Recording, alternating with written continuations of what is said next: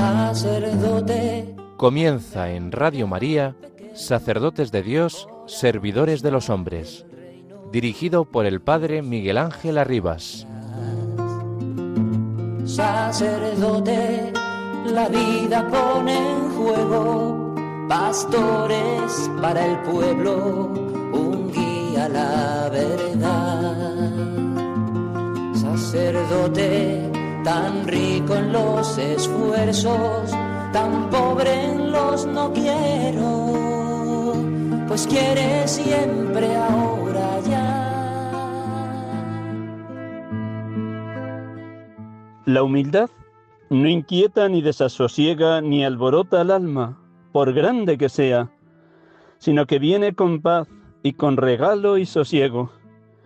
Y aunque uno, al verse tan ruin, entienda claramente que merece estar en el infierno, y se aflige, y le parece justicia que todos la han ya de aborrecer, y no osa casi pedir misericordia. Si es buena humildad, esta pena viene con una suavidad en sí y contento que no querría verse sin ella. No alborota, ni aprieta el alma, sino que la dilata y hace hábil para servir más a Dios. Santa Teresa de Jesús, Camino de Perfección, capítulo treinta y nueve. Buenas tardes, hermanos y amigos de Radio María. Les acompañamos aquí en el programa habitual de seis a siete. Sacerdotes de Dios, servidores de los hombres. En este domingo, vigésimo octavo del tiempo ordinario, quince de octubre de dos mil veintitrés. Si no fuera domingo, estaríamos celebrando la fiesta de Santa Teresa de Jesús. Hoy, la fiesta litúrgica del Día del, Rese- del Señor, del Día de Cristo resucitado, ilumina también esta fiesta de Santa Teresa, aunque quede en un plano secundario. Pero he querido comenzar con estas palabras de la Santa de Ávila para que todos nos sintamos movidos a una sana, limpia y auténtica humildad, no falsa ni atribulada. La humildad de sabernos en las manos de Dios y necesitados y menesterosos de la infinita misericordia que Dios tiene para con nosotros. Misericordia que nos permite entrar en el banquete de bodas del esposo Cristo con su esposa la Iglesia, merecedoras y merecedores de ese manjar que es el cuerpo entregado y la sangre derramada de nuestro Señor Jesucristo en cada Eucaristía. Sean todos bienvenidos. Comenzamos cada domingo siempre escuchando el Evangelio. También hoy dejemos que la palabra de Dios resuene vivísima en lo más íntimo en esta parábola del banquete de bodas. Todos somos invitados, porque el Señor envía a sus criados, a sus servidores, a los cruces de los caminos y a las calles, para que la sala del banquete se llene de comensales. Dios lo quiera. Vamos a comenzar escuchando la palabra, el Evangelio de este domingo vigésimo octavo, y oramos luego con lo que la palabra nos ha suscitado. Un instante en silencio para acoger vivísimamente la parábola, la palabra de Dios, el Evangelio, la buena noticia de la salvación.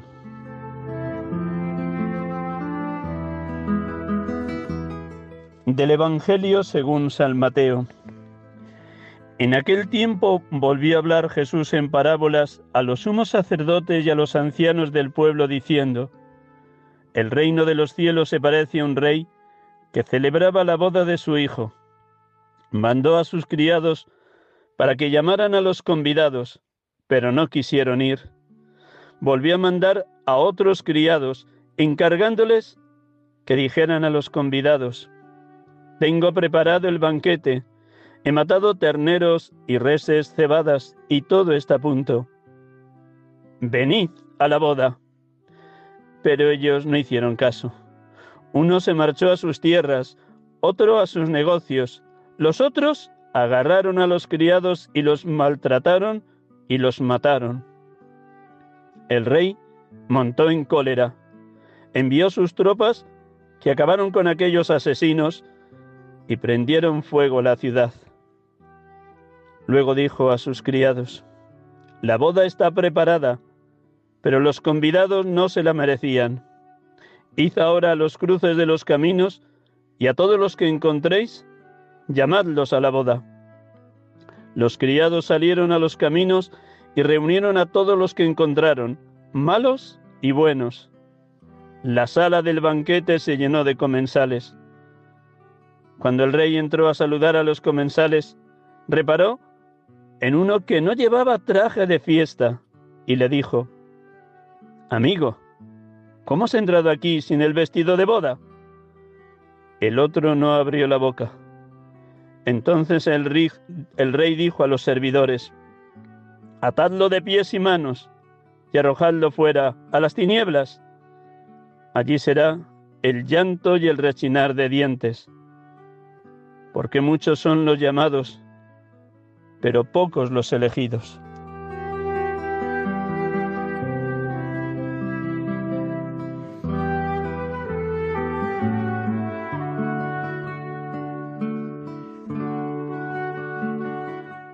Bendito y alabado seas, Padre, por invitarnos cada día al banquete de bodas de tu Hijo, cuando Él se da como comida y bebida de salvación a su esposa, la Iglesia, en cada Eucaristía.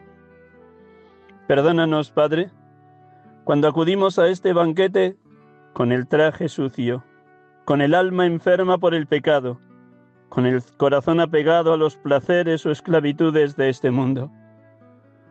Perdónanos, Padre, por tantas y tantas ocasiones en las que hemos sido motivo de escándalo para los pequeños y los sencillos, para otros hermanos. Y habiéndoles enviado tú a tus siervos para que vinieran al banquete, ellos no acudieron. Por nuestra tibieza, por nuestra cobardía, por nuestra mediocridad en la fe o por falta de un testimonio cristiano verdaderamente vigoroso, fuerte, convincente. Perdónanos, Padre, por ser motivo de escándalo para muchos. Bendito y alabado seas, Jesucristo, porque en el misterio de la Encarnación, abajándote, entrando en el seno maternal de la Virgen María, tu Madre, ya pusiste tu tienda en medio de nosotros, y el Verbo se hizo carne y acampó entre nosotros. Te hiciste en todo igual a nosotros, menos en el pecado. Gracias, Señor Jesús, porque nos has purificado por el baño del bautismo para renacer a una vida nueva y quedar constituidos tabernáculo purísimo de tu presencia en medio de nosotros. Gracias, Señor Jesús, por ser Cordero degollado, que con tu sangre has sellado una alianza nueva y eterna con tu esposa, la Iglesia, para que participando en tu vida divina, deseemos entrar un día en el banquete de las bodas eternas de ti, que eres el Cordero sin mancha ni defecto. Bendito seas, Espíritu Santo, amor que procede del Padre y del Hijo, porque nos ayudas a vivir y celebrar la Eucaristía como eterna novedad, fascinante encuentro y asombrosa comunión con Jesucristo, el Hijo amado. Bendito seas, oh Paráclito, porque renuevas en mí el deseo de estar encendido en la luz y en la verdad de la palabra, que con tu ardor has encendido en mi corazón. Gracias porque me convocas a participar en la Eucaristía con verdadera hambre del pan de vida, con la humildad de saberme siervo inútil, para que acoja con más hondura y escucha la palabra como palabra del esposo, la palabra que el esposo dirige cada día a su esposa, la Iglesia, y a quienes formamos parte de este cuerpo místico que es la Iglesia. Bendito y alabado seas, Espíritu Santo, porque actualizando para nosotros el sacrificio de la cruz en el altar eucarístico, conviertes por la epíclesis el pan y el vino en el cuerpo entregado y en la sangre derramada de Cristo. qué mejor manjar, qué mejor comida, qué comida más suculenta y qué bebida de más solera que la propia vida del Hijo de Dios, del Cordero Inmaculado, del Cordero degollado, del Cordero que, habiendo amado los suyos que estaban en el mundo, también hoy, en cada banquete eucarístico, nos sigue amando hasta el extremo. Bendito y alabado seas, Padre, bendito y alabado seas, Hijo, bendito y alabado seas, Espíritu Santo, oh Santa Trinidad, oh Dios amor, oh perfectísima comunión de los tres. Ayudadnos a todos a vivir conscientes de este inmenso don, ser morada vuestra, morada de la Santa Trinidad. Adorado seas, Dios amor.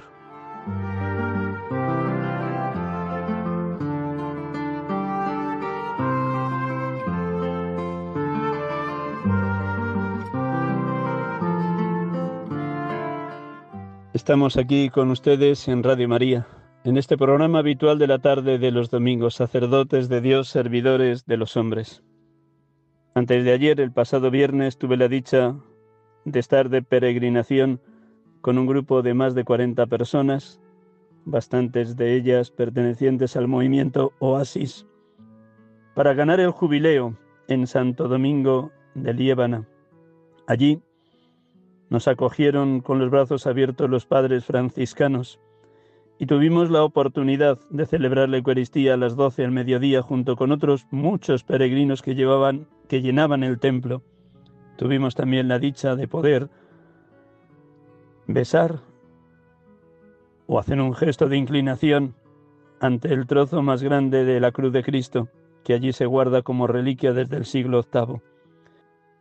A raíz de esta Eucaristía y de esta peregrinación, tuve la dicha de poder conocer y saludar a un padre franciscano, relativamente joven en cuanto sacerdote, tan solo lleva unos meses ordenado, pero ya habiendo entrado dentro de la Orden de los Frailes Menores, siendo ya mayor, tocó la puerta del postulantado con cuarenta y un años y hoy tiene cincuenta, Mikel Santiago. Hablaremos con él desde la sencillez y humildad que caracteriza a los padres franciscanos para que nos cuente cómo ya siendo mayor, teniendo un puesto de trabajo relevante, fue llamado por el Señor a vivir la espiritualidad de San Francisco de Asís. Vivamos este día y este encuentro con Cristo a través de la Iglesia, pidiendo para que los sacerdotes, tanto del clero secular como del clero regular, seamos sacerdotes santos, que transparentemos totalmente la santidad de Dios, que seamos irradiación del sacerdocio único e irrepetible de Jesucristo, que seamos verdaderamente representación del buen pastor, como hoy hemos escuchado en el Salmo responsorial. El Señor es mi pastor, nada me falta, en verdes praderas me hace recostar, me conduce hacia fuentes tranquilas y repara mis fuerzas.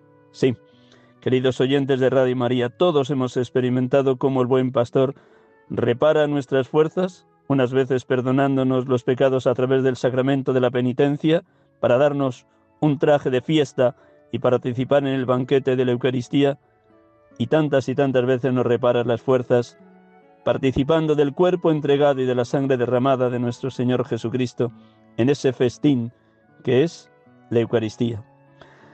Hacemos un momento de música y vamos a dialogar, si está al otro lado del teléfono, con nuestro hermano Mikel Santiago, franciscano de la Orden de los Frailes Menores que vive en Aranzazu.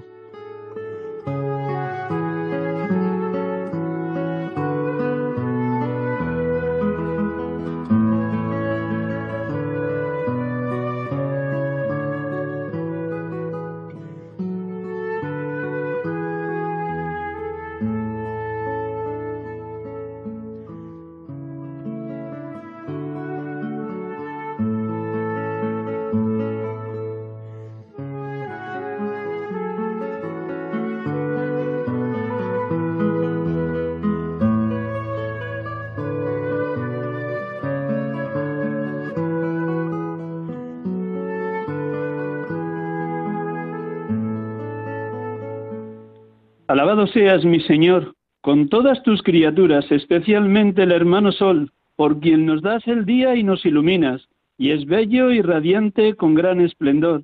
De ti, Altísimo, lleva significación. Alabado seas, mi Señor, por la hermana luna y las estrellas. En el cielo las formaste claras y preciosas y bellas. Alabado seas, mi Señor, por el hermano viento, y por el aire, y la nube, y el cielo sereno, y todo tiempo. Por todos ellos a tus criaturas das sustento. Alabado seas, mi Señor, por la hermana agua, la cual es muy humilde y preciosa y casta. Alabado seas, mi Señor, por el hermano fuego, por el cual iluminas la noche, y es bello y alegre y vigoroso y fuerte. De nuevo saludo a los oyentes de Radio María en este programa habitual de la tarde de los domingos, sacerdotes de Dios, servidores de los hombres. Y tenemos la dicha de poder hablar en esta tarde con un hermano franciscano, sacerdote. Voy a saludarle y luego le presento. Buenas tardes, Mikel. Muy buenas tardes a ti y a todos los oyentes. Pues gracias y enhorabuena por porque Dios te enamora a través de, del carisma de San Francisco de Asís. Gracias, de verdad. Bueno, gracias a vosotros por ese inicio tan bonito también, ¿verdad?, con el cántico de las criaturas. Efectivamente, sí. Tal como está traducido en Laudato Si. Exactamente, el Papa Francisco lo eligió muy bien, además de elegir su nombre, el nombre de, de tu santo fundador. Sí. Muy bien, pues nada, te presento. Si algún detalle no lo cuido suficiente, tú me corriges al final, pero te presento y luego ya desde ahí pues dejamos que todo lo que Dios te ha regalado en estos años de formación y de ordenación pues nos los comuniques, nos los transmitas a todos los oyentes de Radio María. Te presento. Sí. Mikel Santiago Arizaga nació en Soraluce, Placencia, en la diócesis de San Sebastián, provincia de Guipúzcoa, el treinta de septiembre de mil novecientos setenta y tres. Estudió Derecho en la Universidad de Deusto y desde muy joven empezó a trabajar en trabajos dentro del gobierno vasco en inserción social y estuvo también seis años como director de una residencia de ancianos. Luego nos contará cómo, a través de esta experiencia de atender a ancianos, también volvió a replantearse su posibilidad de ser franciscano, como ya lo había intuido de niño. Estuvo este tiempo de trabajo al cargo de, de esta residencia de ancianos en la red pública de la Diputación de Álava. Su trabajo fundamental lo ha realizado en Vitoria. Y allí empezó también en el año dos mil catorce su periodo de postulantado. Luego nos contará cómo empezó esos primeros años de formación. El noviciado lo hizo en Sagunto, en Santo Espíritu, una casa que tienen allá los padres franciscanos como noviciado a nivel de toda España. Hizo sus votos simples el veintisiete de agosto del dos mil dieciséis. Estudió sus estudios de teología en Vitoria durante dos años y los tres años de teología, primero filosofía en Vitoria y luego tres años de teología en Murcia. Sus votos perpetuos fueron en el año dos mil veintidós, en Aranzazu, que es donde ahora mismo está también con su comunidad de hermanos y de padres franciscanos. Allí en Aranzazu desarrolla distintas tareas, desde organista a visitador de enfermos, llevar la comunión, atender en el confesionario, celebrar la Eucaristía, y también mmm, tiene la dicha de poder transmitir la Eucaristía en vasco a través de Radio Segura.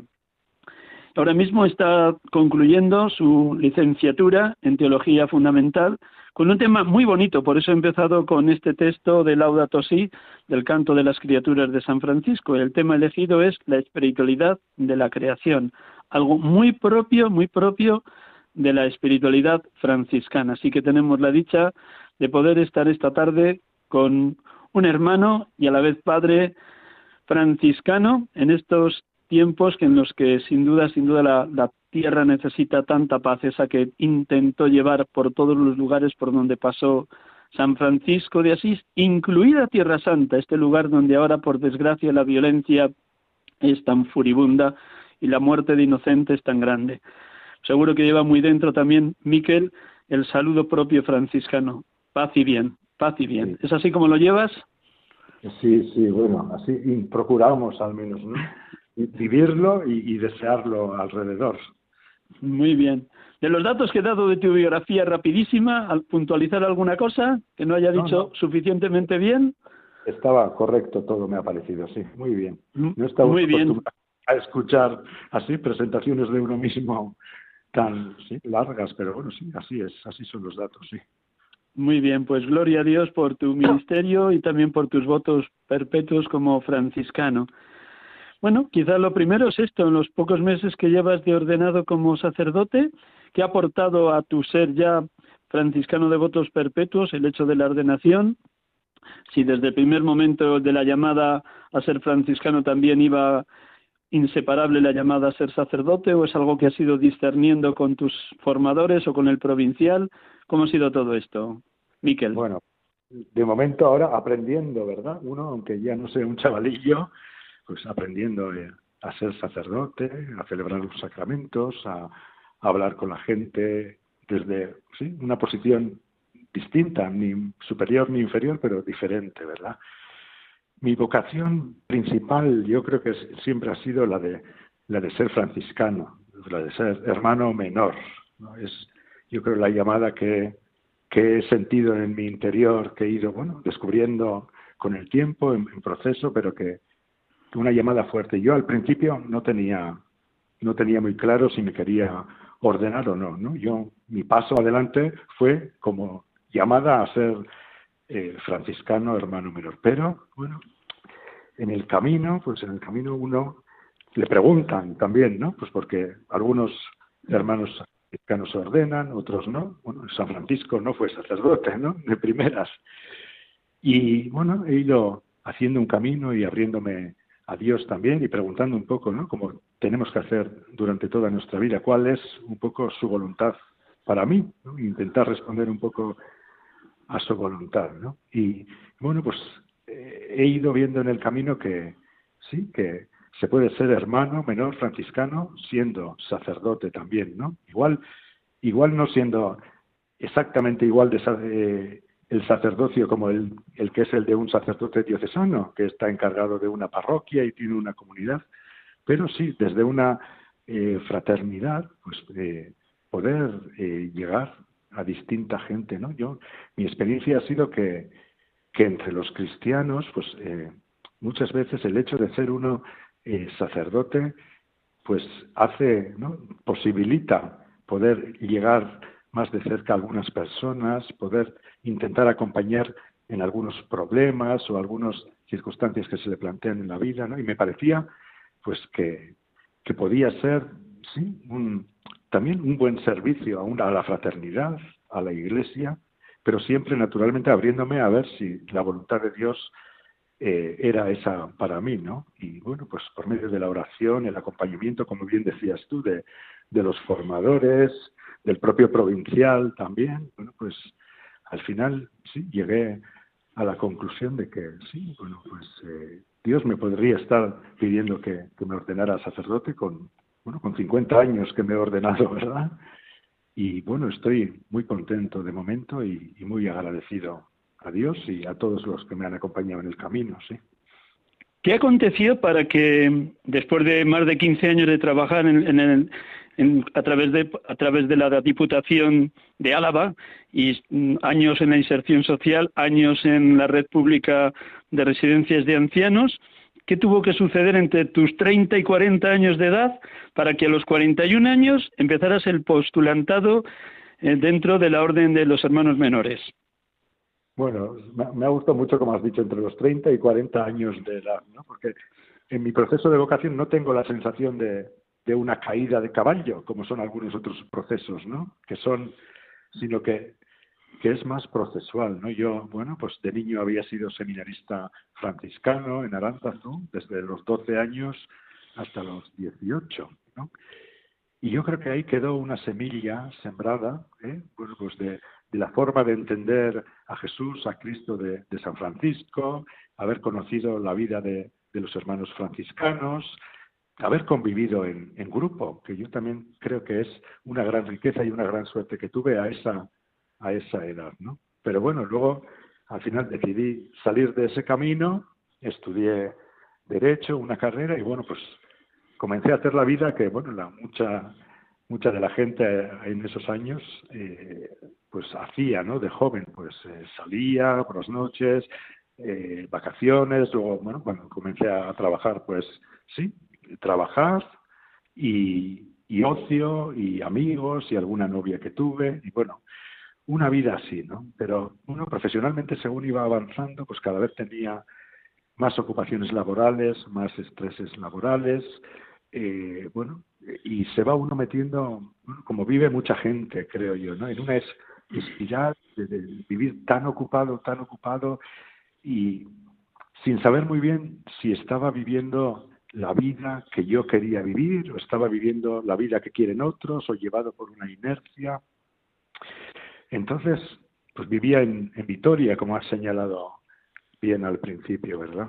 Y el último trabajo que tenía pues era en la, en la residencia. Y bueno, pues ahí, eh, viendo un poco, pues sí, pues también en las conversaciones con los residentes, con el propio capellán eh, de la residencia. Y bueno, pues comencé a plantearme si estaba siendo feliz y contento con, con la vida que llevaba, ¿no? Teniendo un buen sueldo y teniendo posibilidades, etcétera. Y bueno, pues eh, comencé a, a buscar.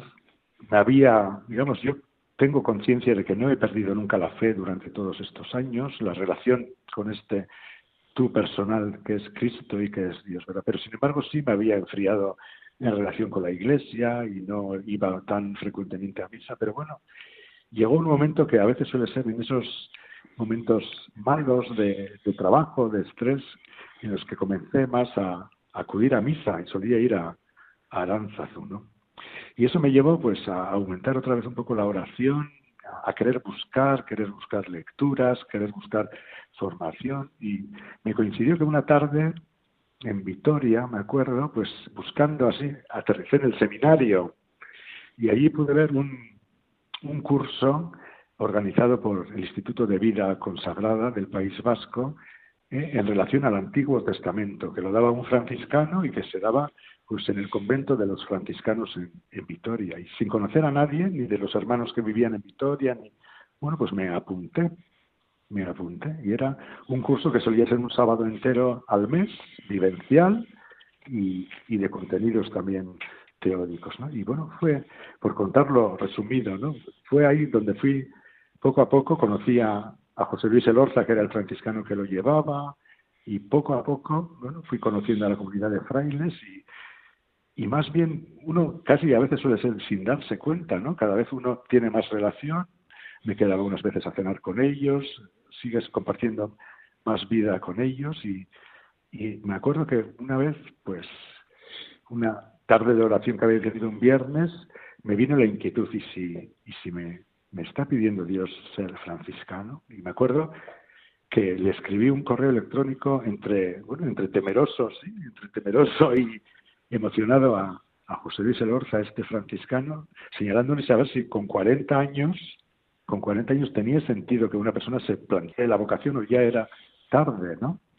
Y bueno, recibí la respuesta de que, bueno, habría que ir viéndolo, hablando, y comencé a tener conversaciones con él y, bueno, y poco a poco, sin darme cuenta, bueno, pues acabé entrando en el postulantado en el año dos mil catorce, ¿no? Así contándolo como muy, muy resumido, ¿sí?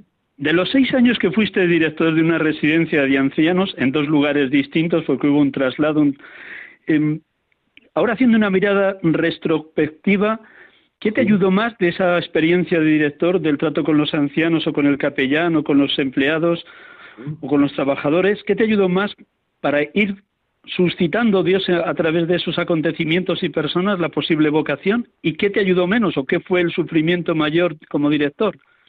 Bien, bueno, pues sí, la verdad que las personas mayores, que en la sociedad de hoy, desgraciadamente, se tiende mucho a apartarlas, ¿no? A no contar con ellas. Las personas mayores tienen mucha sabiduría de la vida, porque la han vivido, que es al final como se adquiere la verdadera sabiduría, ¿no? Viviendo las cosas igual que la fe. Y bueno, pues en conversaciones, en, en lamentos que ellos tenían de la, de la vida, en... en considerar que con los años uno aprende a valorar lo que es importante y lo que no, cosa que uno de más joven probablemente ponemos en la jerarquía de las cosas importantes, otras cosas que luego realmente se aprecia que uno, bueno, no las valora al final de su vida tan fuertemente y valora otras cosas, ¿no? Y, y bueno, en, en esa relación personal con ellos, con sus familias, eh, sí, con las culpas que, que mucha gente vive, el hecho de tener que llevar a sus padres a una residencia.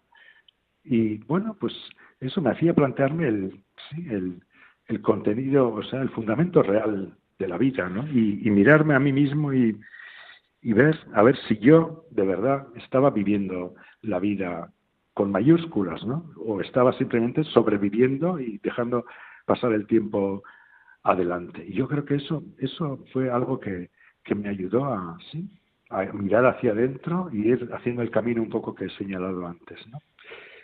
Era cierto que, bueno, con la sociedad en la que vivimos era un tema que no me resultaba fácil decir en público, ¿eh? Y entonces, un poco por resaltar algo de lo negativo que dices, ¿no?, que me preguntabas también, pues eh, yo, cuando comencé mi proceso al principio de acompañamiento, yo seguía siendo director de esa residencia. Y bueno, me acuerdo que solo se lo dije a una persona y al capellán de los que estaban ahí, ¿no?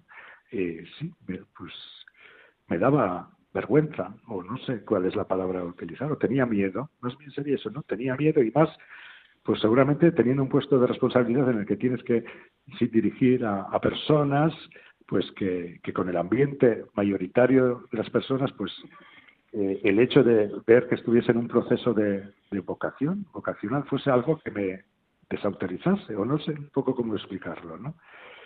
Pero bueno, pues gracias a Dios, eh, bueno, tuve la fuerza que Él me dio para seguir adelante.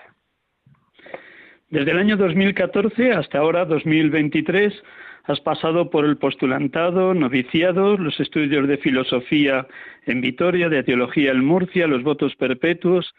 De estos nueve años, y bueno, la ordenación reciente, de estos nueve años, ¿qué ha sido lo más hermoso que te ha regalado Dios en tu ir consolidando tanto la vocación de hermano menor, de fraile hermano menor?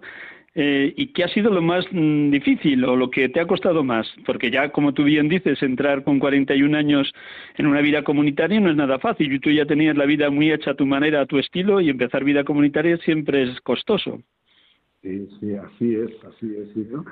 Nosotros, bueno, el Fra- Francisco, el nombre que nos daba es de hermanos y menores, ¿no? Que al final es casi, aunque tengamos los votos también, nuestra vocación principal, ¿no? Vivir en comunidad como hermanos, fraternos, y, y en minoridad, queriendo ser servidores y, y últimos, ¿no? Las dos cosas difíciles, y más cuando uno, bueno, ya ha hecho una trayectoria de vida y tiene sus costumbres, sus hábitos, sus vicios, etcétera, etcétera, ¿no? Pero bueno, el proceso de formación, eh, la verdad, bueno, al principio cuando lo veía, desde el principio me parecía largo, Eh, costoso, eh, creía que me iba a costar también desplazarme del País Vasco a otros sitios, ¿no? Y sin embargo, yo creo que ha sido una gracia, en primer lugar, eh, haber hecho camino con otras personas, que la mayoría eran más jóvenes que yo, pero otras personas que estaban viviendo el mismo proceso que yo, ¿verdad? Yo, bueno, eh, yo pertenezco a la provincia de los franciscanos de Aranzazu, y en ese momento en formación estábamos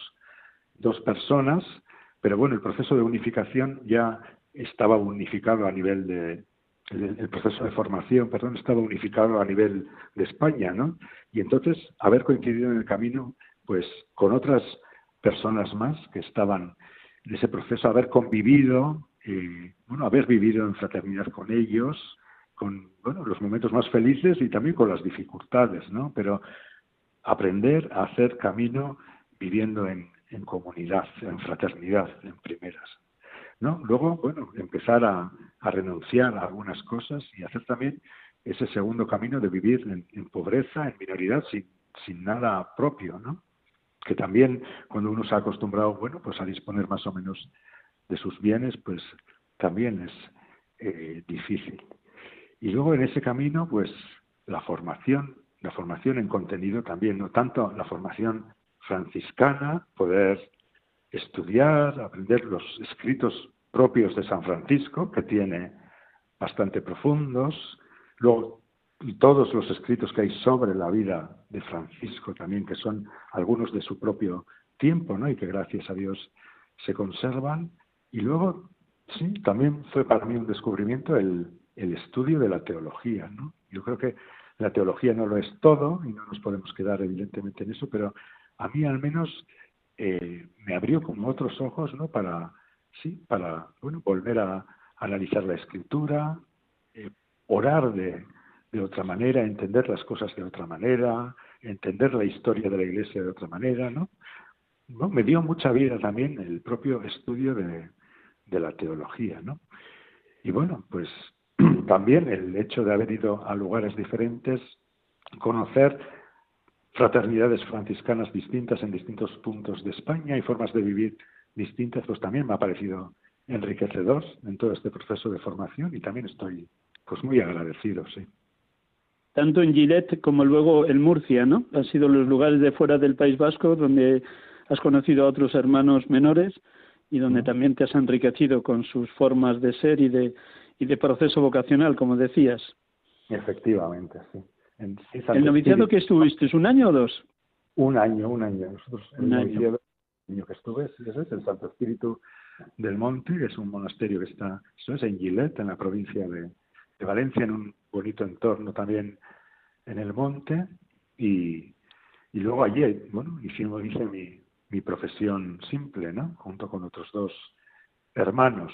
Y luego en Murcia, en Murcia también, bueno, pues vivíamos, eh, era un lugar de la capital, pero en una pedanía aparte, también en un lugar en el monte, en Santa Catalina del Monte, y, y allí fueron tres años, ¿no? Tres años de convivencia, de compartir entre estudiantes y, y hermanos profesos y, y estudiando teología, sí. La verdad que fueron años bonitos, sí, han sido, que han sido hace poco, sí.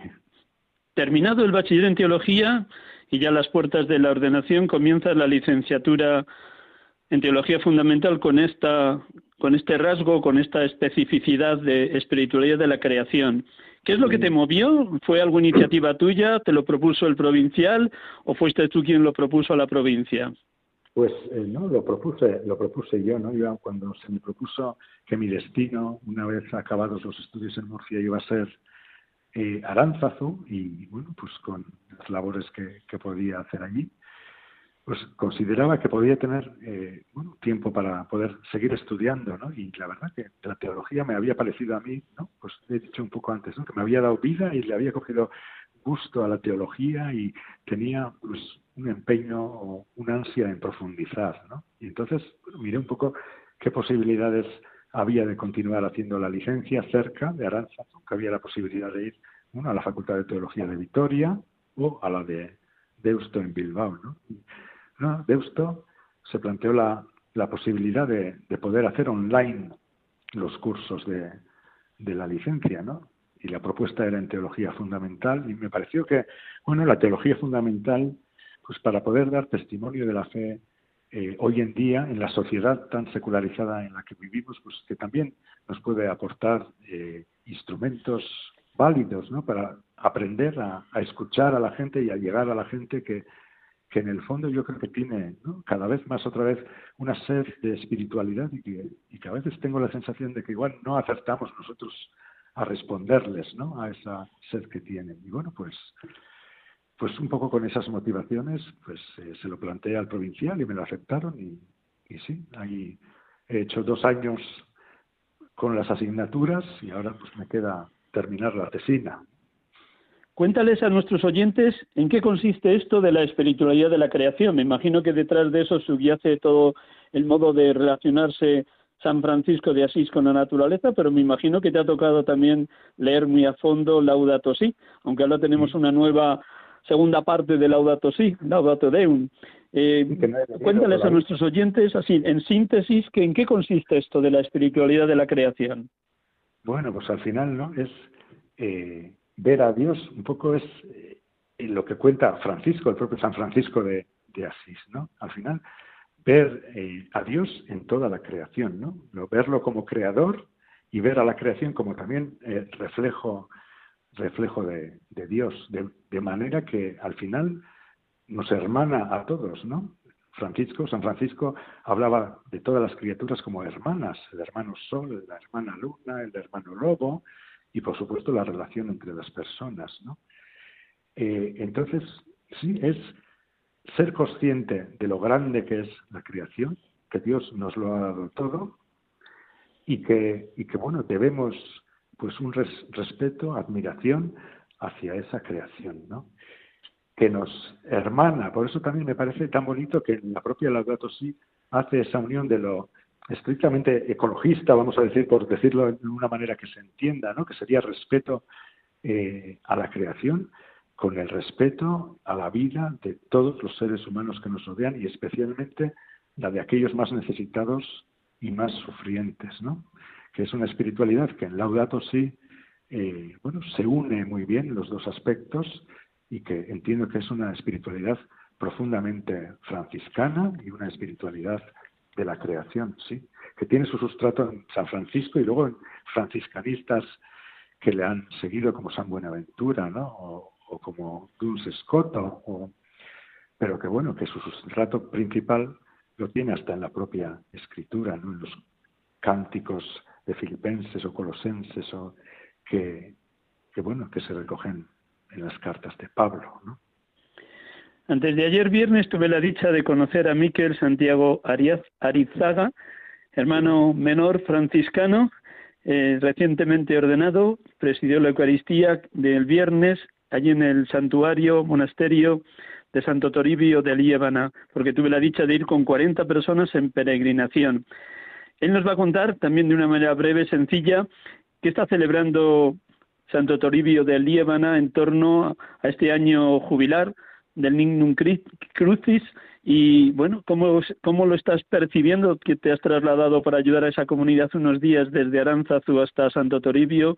¿Cómo es, vas viendo a la gente que pasa por allí, tanto en las celebraciones de la Eucaristía o sencillamente para confesar o para, para hacer un gesto de veneración al, al, al trozo más grande de la cruz de Cristo que tenemos en toda la Iglesia?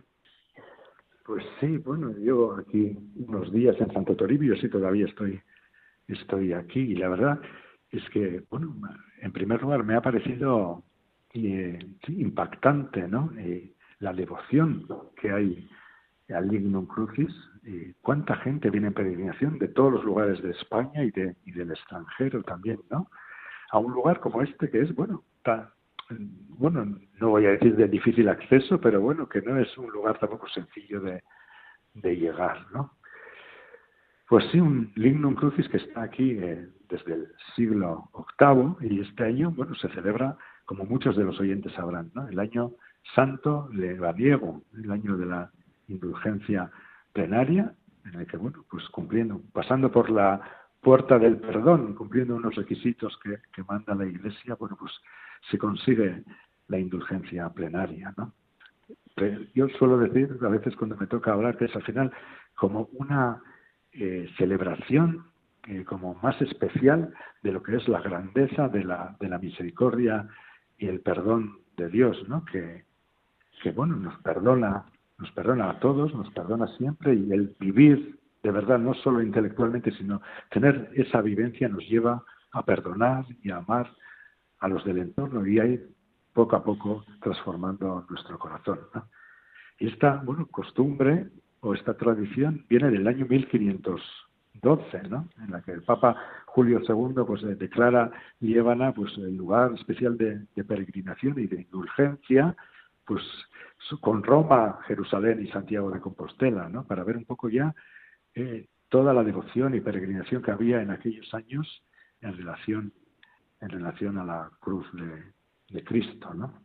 Entonces, para mí es una gracia y una oportunidad en un año santo así, que viene la gente con esa devoción, eh, poder eh, conversar con la gente. También he estado confesando en periodos, bueno, haciendo rodaje de, de confesión, ¿no?, porque todavía llevo poco tiempo ordenado, y de verdad escuchar, eh, bueno, las inquietudes, los sufrimientos, eh, también gozos de la gente, ¿no?, y ver cómo eh, Dios eh, muchas veces pues se aprovecha de momentos, de lugares eh, para, para tocarnos, para abrazarnos de una manera especial, ¿no? Y, y aquí tengo la sensación de que a mucha gente le sucede eso, ¿no? Mucha gente se abre a esta misericordia de Dios y siente, siente que Dios le toca de una manera especial, ¿no? Y, y poder, poder ver eso eh, pues a mí me parece una gracia y, y algo que a mí también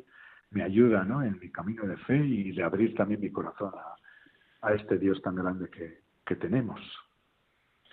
Los días que te corresponde presidir la Eucaristía, ahí en Santo Toribio de Liébana, me imagino que haces una breve reflexión a los fieles que están en la Eucaristía de cómo la cruz lleva a la luz. Como diría San Juan de la Cruz, el que no busca la cruz de Cristo no busca la gloria de Cristo.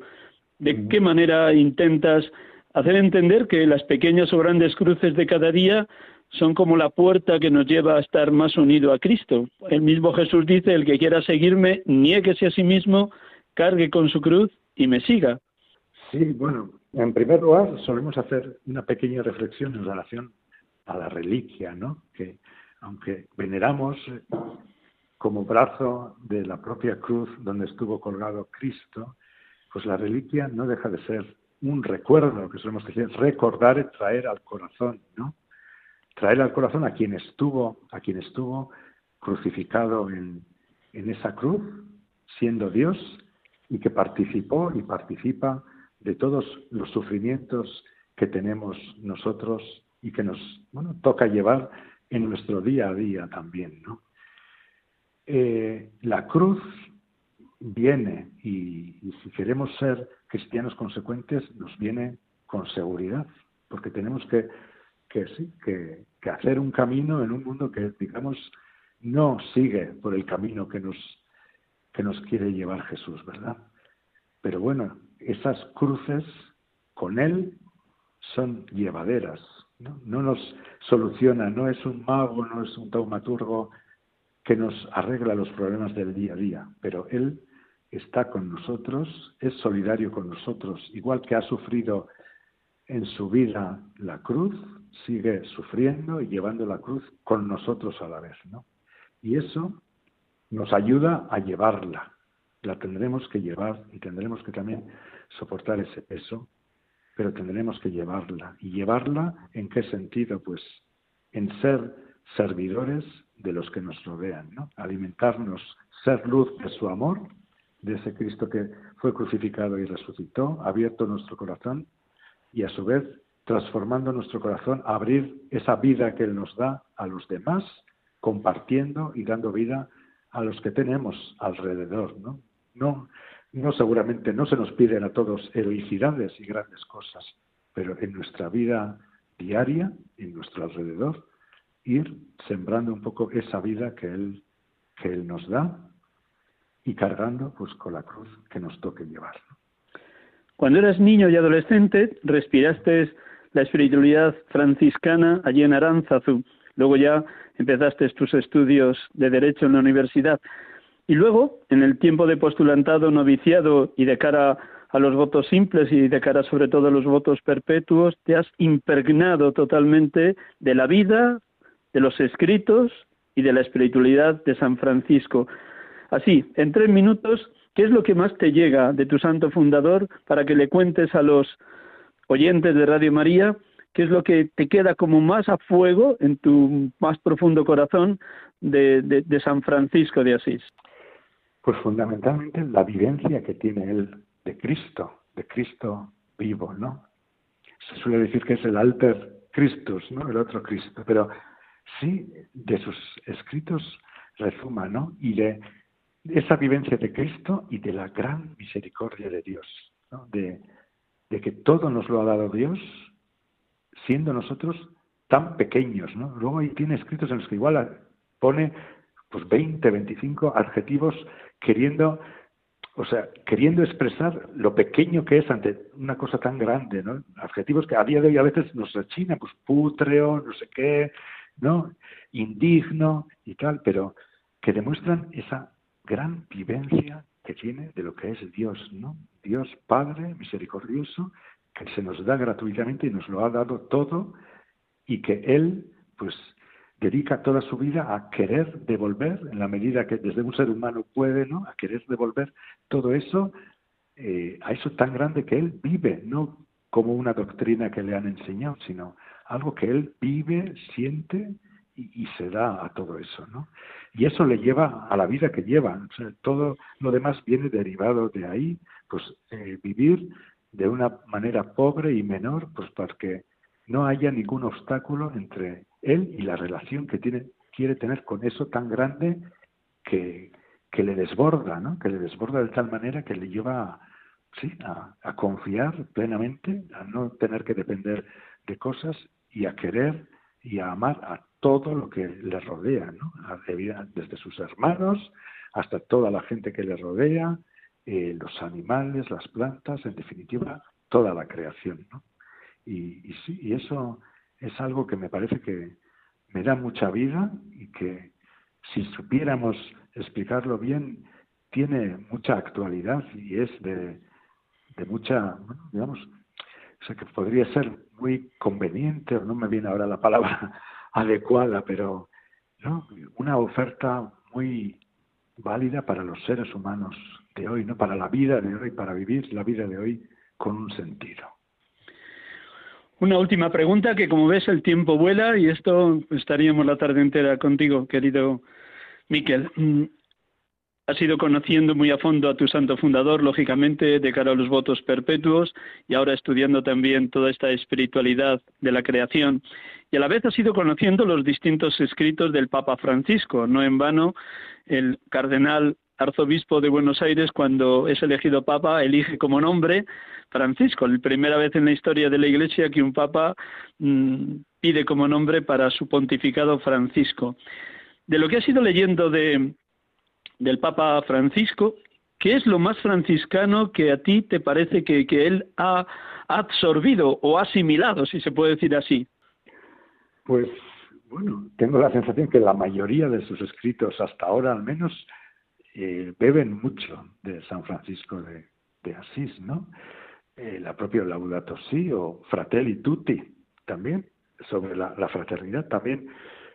Totalmente, ¿no? Pues la fraternidad de unos a otros derivada del amor, pero bueno, hasta querida Amazonía también. Esta última que has señalado no no la he leído todavía y no sé, no sé, pero me imagino que también beberá algo, ¿no? Pero luego en las restantes, Evangelii Gaudium, por ejemplo, ¿no? Pues al final también plantea una forma de hacer pastoral, de, de ir a las periferias, que él insiste tanto, ¿no?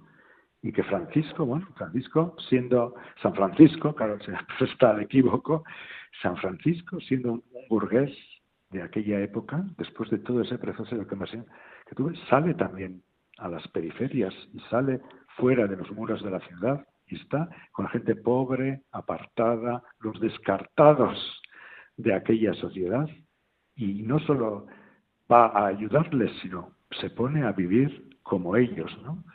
Y este llamamiento que nos hace el Papa Francisco de, de ir a las periferias, a toda esta gente que a día de hoy no es cristiana, pero que bueno, que tiene sed, necesidad de vivir la vida con sentido pleno y a la que podemos ir y llegar y, y ofrecerles, bueno, a este Cristo vivo en el que en el que creemos, ¿no? Para llevar una vida con plenitud, acercándonos precisamente a los que a los que igual desde, ¿no? desde una visión ortodoxa de la religión consideramos descartados en nuestras sociedades de hoy, ¿no? Pues a personas que, pues que han roto sus matrimonios, a personas que están en la droga, a personas que han caído, bueno, en bancarrota y ahora están en la calle, a las personas mayores que también tan apartadas tenemos en estas sociedades, ¿no? Y veo que, bueno, el Papa Francisco en todo eso también es muy franciscano, ¿no? Y en sus escritos se refleja. Muy bien, Mikel, pues me vas a permitir que despidamos el programa. Estaba dudando si elegir la oración cristiana con la creación del final de Laudato Si o elegir el saludo a la bienaventurada Virgen María de San Francisco, de tu padre fundador. Y al final me voy a decidir por esta, para hacer presente también en el programa, en este programa de Radio María, Sacerdotes de Dios, Servidores de los Hombres, este saludo de San Francisco a la bienaventurada Virgen María, que tiene muy dentro de sí un sentido trinitario, cómo se ve que él también vivía esa experiencia de estar inhabitado por la Trinidad, y cuando saluda a la Virgen lo hace así. y luego ya te despido. Si me permitas un instante, hacemos un instante de silencio para que nuestros oyentes se recojan cuando rece con esta oración de San Francisco de Asís a la Virgen María. Un instante, Mikel.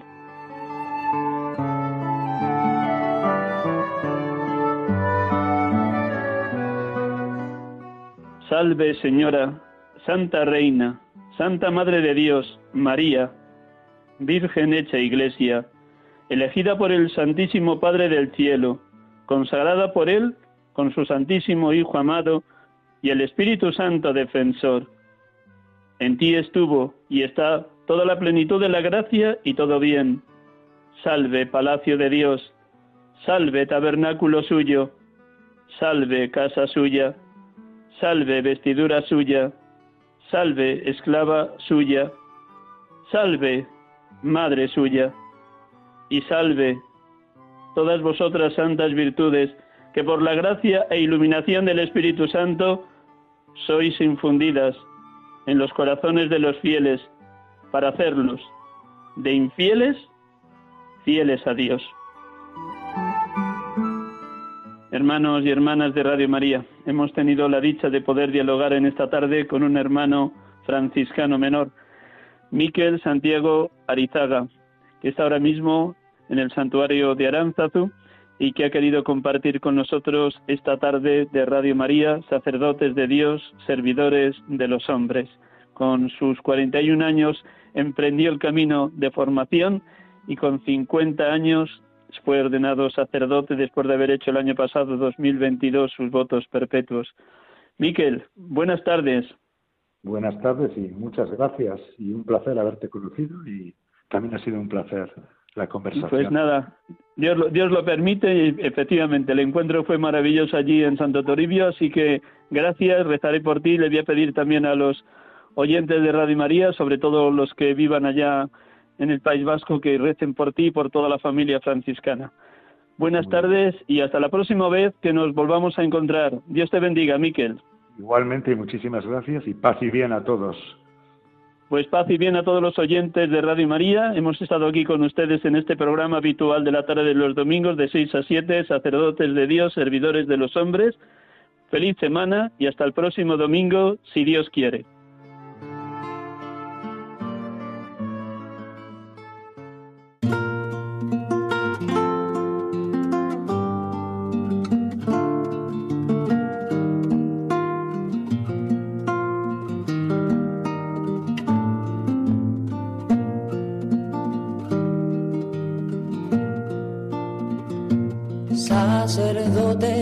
Acaban de escuchar el programa Sacerdotes de Dios, Servidores de los Hombres, dirigido por el Padre Miguel Ángel Arribas.